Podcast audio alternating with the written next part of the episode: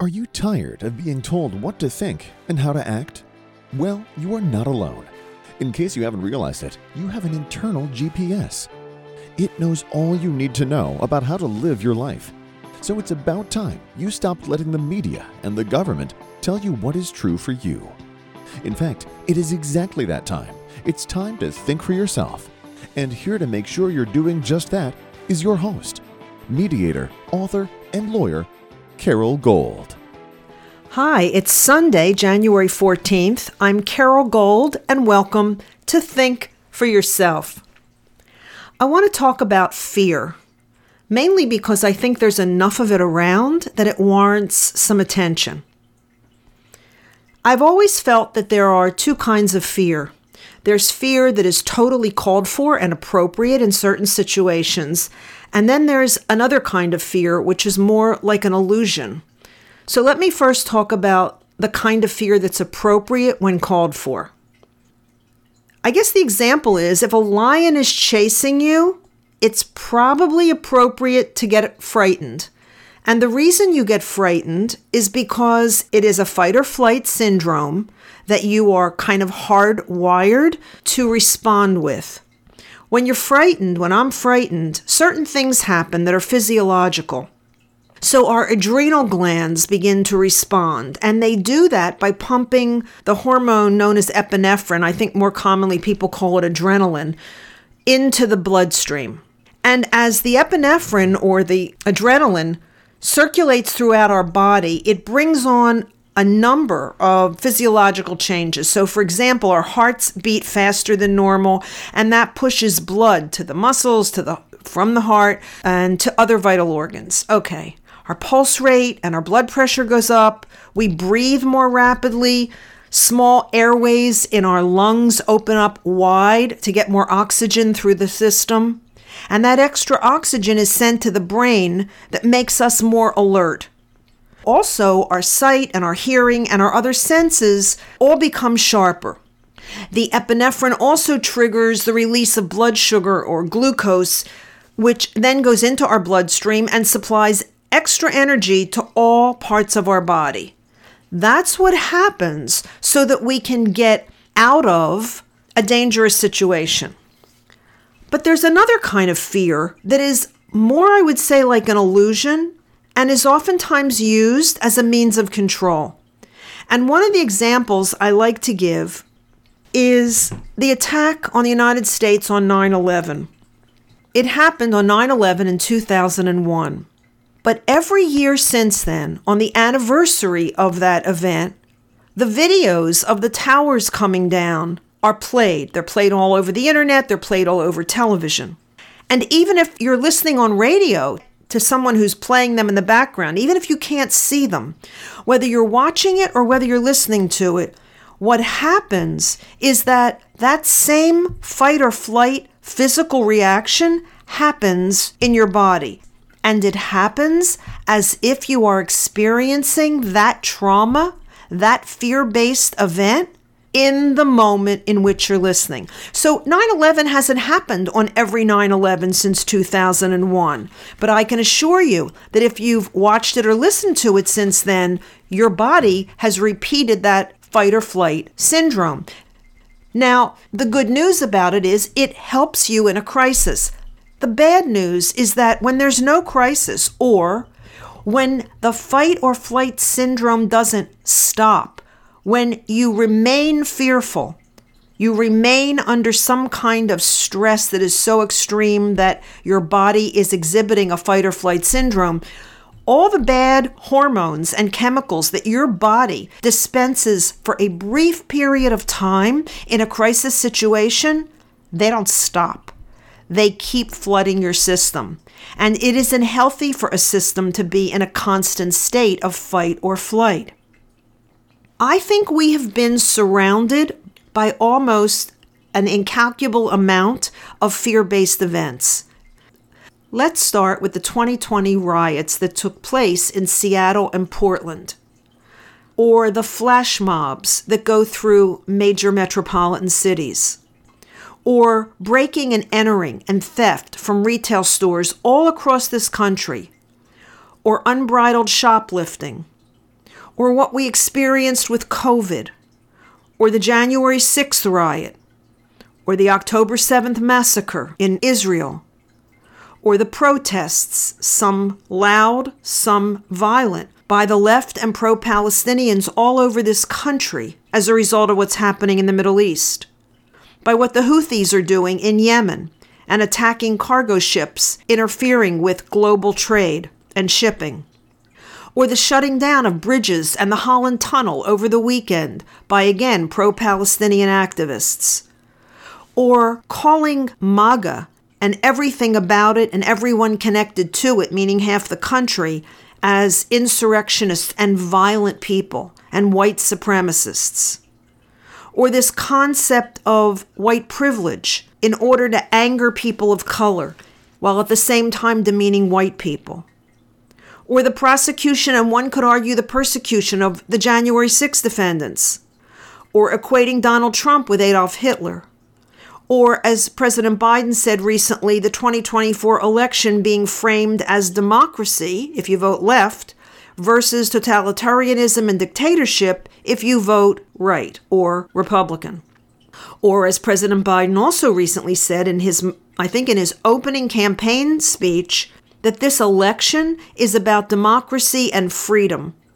Or, I guess most recently, since it's Sunday, yesterday, Saturday, what I can only call an insurrection at the White House, where pro Palestinian activists tried to breach the perimeter fence, threw blood soaked baby dolls onto White House grounds, where the Secret Service and the police were all put at risk. So, what is the effect? All of those are fear inducing events or fear inducing statements or fear inducing policies. So, what is the effect of being frightened? Well, I think the most important effect is that fear impedes rational thought. It's why people who want to control you want you frightened. Because when you're frightened, your inability to reason and think logically and in your highest and best interest is short circuited. You know, idol of the left, Franklin Delano Roosevelt, said there's nothing to fear but fear itself. And then he rounded up and imprisoned Japanese Americans simply for being Japanese during World War II, which, beside from being a bigoted and fear based action, simply generated more fear fear among the Japanese who were being rounded up and those who weren't but were Japanese Asians in general, I would argue, and Caucasian or white U.S. citizens, the rest of the country, black citizens, all fearful of the Japanese who were living in this country. So talk is cheap, right? To say there's nothing to fear but fear itself, and then to act with fear based results. So I'm asking myself, why is there so much hateful rhetoric and acting out of violence in the past few years in this country? And I think the answer is because it pays. Or at the very least, it has no consequences. Look at the White House on Saturday. There was literally an attempt to breach the fence of the White House by violent pro Palestinian activists. No one was arrested. No one was arrested and no one was arrested and imprisoned for the deaths and property damage that occurred as a result of the 2020 riots in Portland and Seattle. And no one is arrested for all this shoplifting and flash mobbing that goes on around the country because the cities in which this is occurring have leftist district attorneys and politicians who have passed laws that permit that kind of violent, fear inducing behavior if it's under a $1,000. So why not break into a store and take $900 worth of merchandise? You're not going to be arrested. You're not going to jail. There isn't any consequence. We've conditioned an entire generation, and actually anyone who has a grievance, that lawlessness has no consequences that matter. You know, I watched the House Judiciary hearing this week on finding Hunter Biden in contempt for not appearing pursuant to a congressional subpoena. And the arguments that the Democrats made in order to support that he not be found in contempt were that one, he in fact did appear. He came for a press conference on the steps of the House, and he agreed to a public hearing.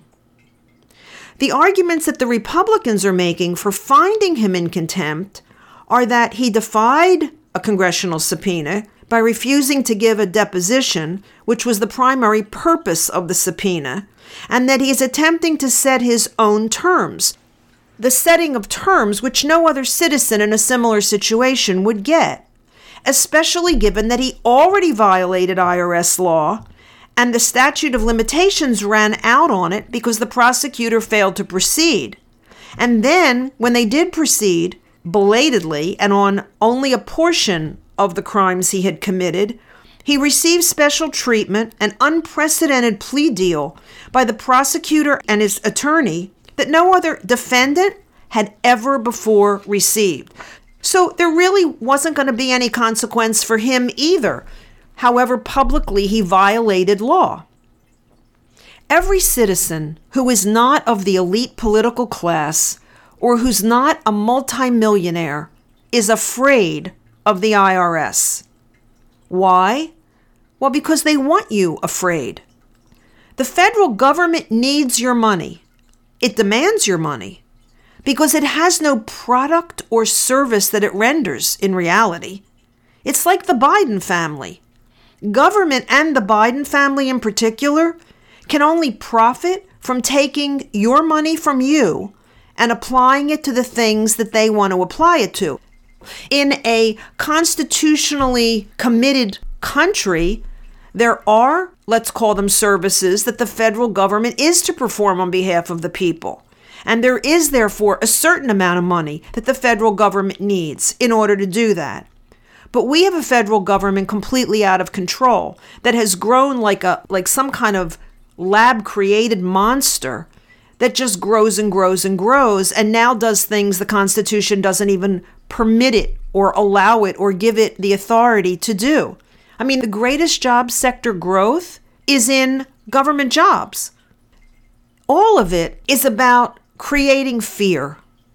All of it is about keeping you under thumb, keeping us under control, making us frightened enough that we can't think rationally, that we can't think logically, that we worry about the consequences. Because the consequences for us standing up for what it is we really believe in, as opposed to being part of a flash mob or unbridled shoplifting, the punishment or the consequence for us for going against these greater principles that are out of control, these greater usurpations of power by the federal government, by government in general, those consequences are severe. Look at the January 6 defendants. Look at what has happened to these people.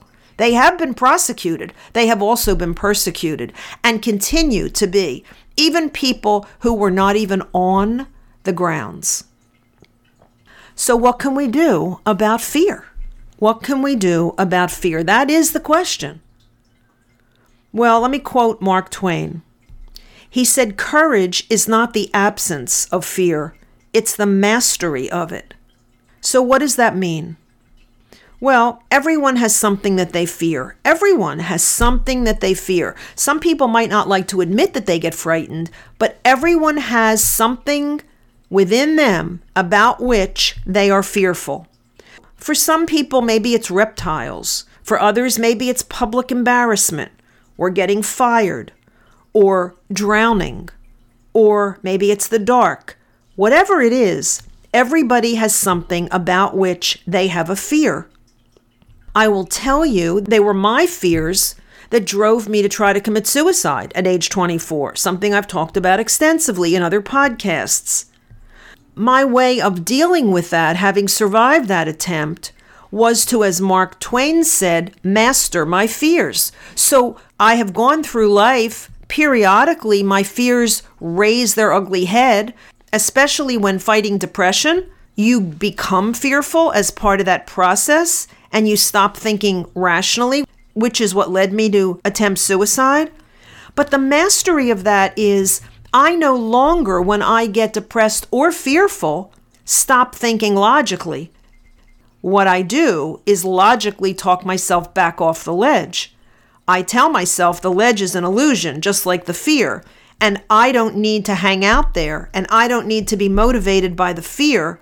I need to talk to myself and tell myself what I'm feeling is temporary, it's not based in reality, tomorrow will be a better day, I go do something that cheers me up. It's the mastery of the fear. It's not its absence. It's never going to go away.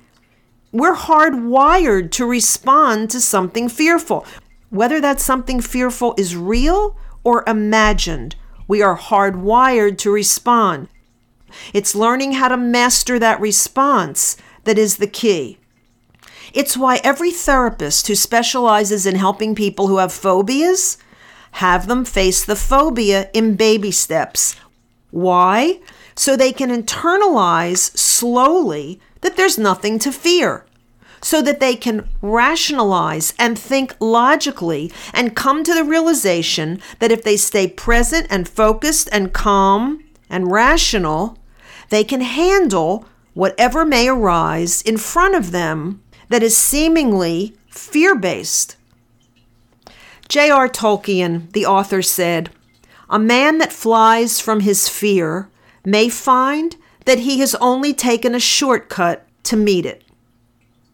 In 2024, there will be lots of fear based talk and lots of fear based events.